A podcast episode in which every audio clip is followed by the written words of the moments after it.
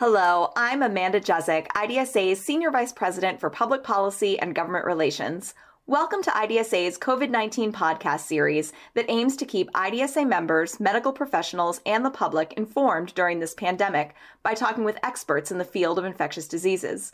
In this episode, we'll be talking with Dr. Keipp Talbot of Vanderbilt University Medical Center and Amber Clayton of the Society for Human Resource Management about employer vaccine mandates. Thank you both for joining us today. Dr. Talbot, let me start with you. Where do vaccination rates currently stand in the United States? And knowing that there are some inconsistencies across the country, are these rates enough to bring the pandemic to an end?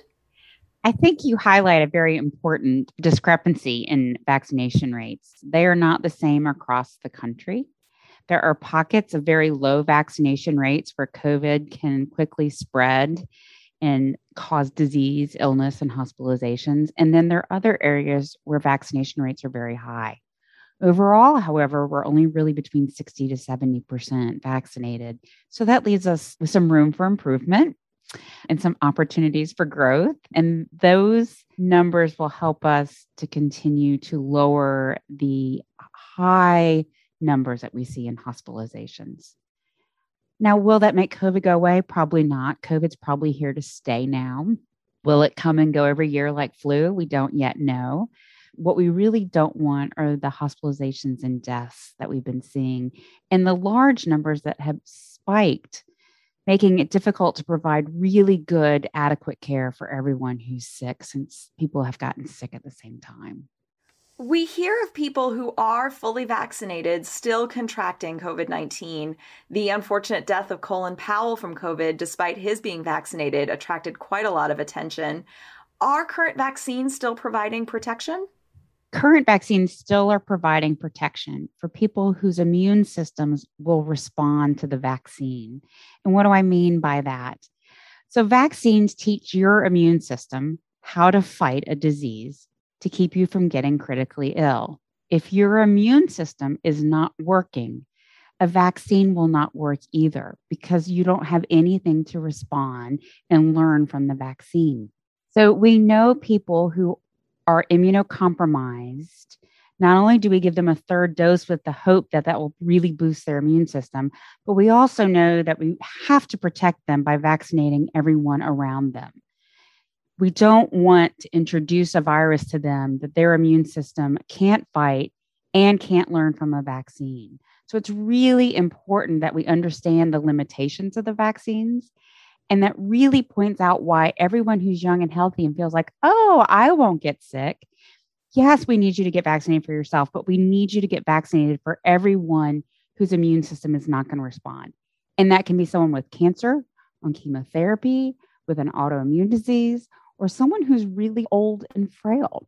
Can you talk about the impact of the Delta variant on the effectiveness of the vaccines? When we first had the vaccine, there was a very good match with the vaccine component and what was circulating. Unfortunately, Delta's a little bit different. So we still get protection, but is it as awesome and fantastic as it was when the vaccine first came out? No but it still protects very well from severe disease. It really protects from hospitalizations, ICU, and death. We are now looking at that third dose. You know, who needs that third dose or that booster dose? It's those people who have really high risk factors for severe disease like older age or comorbid conditions like diabetes and heart disease.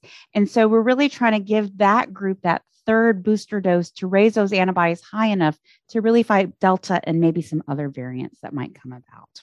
Do you anticipate that everyone will ultimately need a booster dose at some point in the future? I don't know. I like to remind everyone when we talk about this virus, we are learning as fast as we can. Like trying to drink out of a fire hose. And we are still doing that 20 months in. We have yet to see how this is going to settle out. We anticipate that COVID will be less likely to mutate as quickly and as efficiently as we gain some protection from it and have some immunologic memory to it. Hopefully, that will slow down and that might change how we look at this disease. But at this time, right now, it has lots of pockets across the world where it can like plop itself in and reproduce and replicate and mutate and change. So, whether that's a booster dose or a vaccine with a new viral variant, we have yet to see. I mean, that's one of the reasons why it's important that not only do we vaccinate Americans, but we share that vaccine so those pockets of mutation can't occur. Amber, let me turn to you. Your organization, the Society for Human Resource Management, has not only worked with numerous organizations as they navigate vaccination policies, but you've also studied these policies and their impact on a larger scale. What can you say overall about the employer response to COVID 19 in terms of vaccination policies and practices? Dr. Talbot said best about uh, drinking through a water hose or a fire hose. Uh, that's how it's been with employers, just trying to understand what the guidelines are, what the regulations are, and how to comply with it, and what they need to do within their organization. So, with regards to the response, I mean, as many of the listeners probably know, President Biden announced that new rule requiring employers with at least 100 employees to mandate that their workers be vaccinated against COVID 19 or to undergo weekly testing. In addition to that, of course, the president had signed orders requiring that most federal employees and contractors and most healthcare workers across the country needed to be vaccinated as well. So, you know, what we've found is that employers are concerned about administering these requirements before the Biden administration's announcement, 11% of organizations said they required their employees to get the COVID 19 vaccine as a condition of employment. Uh, 76% of organizations didn't mandate the vaccine before the announcement, and 13% didn't mandate the vaccine but have considered doing so. Uh, although the majority of the organizations did not mandate the vaccine before Biden's administration's announcement, nearly 7 in 10 organizations say they meet the criteria for the administration's vaccine requirement. And we know that through our recent surveys that, you know, organizations feel that there are going to be, you know, issues. For example, 85% said the anticipated requirement will make retaining employees more difficult. 89% said that some of their employees will quit due to the new mandate. 78% HR respondents said the vaccine or testing requirements will make attracting and hiring new employees more difficult. And 72% said that it's going to make regular business operations more difficult. So we know that there is what we call a resignation tsunami or turnover tsunami, and many employers are having challenges right now of retaining their employees as well as attracting talent. And so there are definite concerns from employers about that, but they're still moving forward and making those decisions as to whether or not they're going to mandate the, the vaccines or mandate vaccine and testing or not at all if they're not um, under the Biden administration rules. Is there anything that you would add, Amber, about how employer policies and practices have changed over the course of the pandemic? at the, over the course of the pandemic, again, you know, many employers were trying to determine what was best for their organizations. Uh, many of them, you know, of course, want to make sure that their employees are safe and they have an obligation to do so under OSHA's general duty clause. We know that employers were creating policies and practices when it came to safety measures. And now, of course, there may be that requirement to provide vaccines on depending on whether or not someone's a, vet, a federal worker, federal contractor, or healthcare worker. So employers are still continuing to figure out what their compliance obligations are, but then also what's best for their organization. And they're trying to keep their employees safe, their families safe, their clients, their vendors, and they want to continue to be operational. So, you know, these are all decisions that they they need to make and have continued to make. But again, things have changed, and, and so they're just trying to to keep up with all the changes that are occurring and, and making sure that they are being compliant as well. What do you consider to be the biggest driver of an employer's decision to implement a vaccine mandate? What I mentioned about the safety, the safety of their employees and their employees' family members, the safety of their anyone who's coming into their organizations, their visitors, their clients, their vendors. You know, all of those things are, are driving forces. And, you know, of course, with that, there is the the decrease of absenteeism, people being more productive, the business being able to be viable and, and to actually uh, stay in business this. But I think safety has been uh, number one. And can you tell us what you've learned about the employee response to vaccination policies? Employees, we did a, a, survey, and what we found is that nearly 60% of the US workers who are not fully vaccinated yet say that they are still unlikely to get vaccinated, uh, even after the Biden administration's latest announcement on vaccinations. We found that over 20% of the US workers who are not fully vaccinated yet are likely to get vaccinated after the announcement, and 18% are still unsure. We found through our surveys 52% of the respondents who are not fully vaccinated said they'll likely quit their jobs if their employer requires them to get the vaccine as a condition of employment. But we also know that 60% of surveyed employees support the vaccine or testing announcement. So there's a, you know varying opinions on it, but the employer's concerns uh, may be accurate. There may be employees who are going to quit if they have to be vaccinated. Dr. Talbot, is there anything you'd like to add on the topic of employer vaccination mandates? Many have said they would quit, but when push has come to shove and the day the deadline has come out, many have rethought that statement and have decided to be immunized.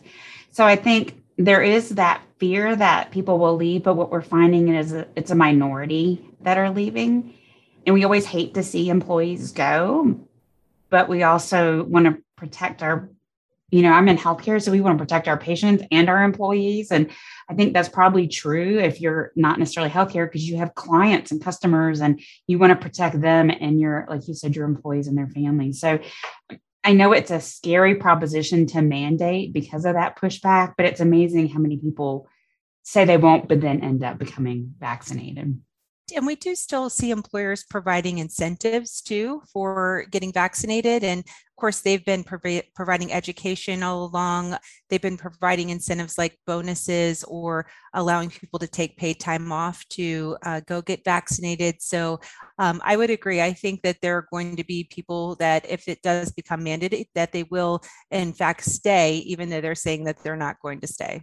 Any final thoughts from either of you on the topic of COVID 19 vaccination and the role of employer based mandates? I really think it's important that everyone has access to good information. I think it's striking how much misinformation there is, even from what you would think might sometimes be a reliable source. Um, and my husband, like me, is an infectious disease physician and has spoke to many groups. Um, both of us do it together sometimes and sometimes separately.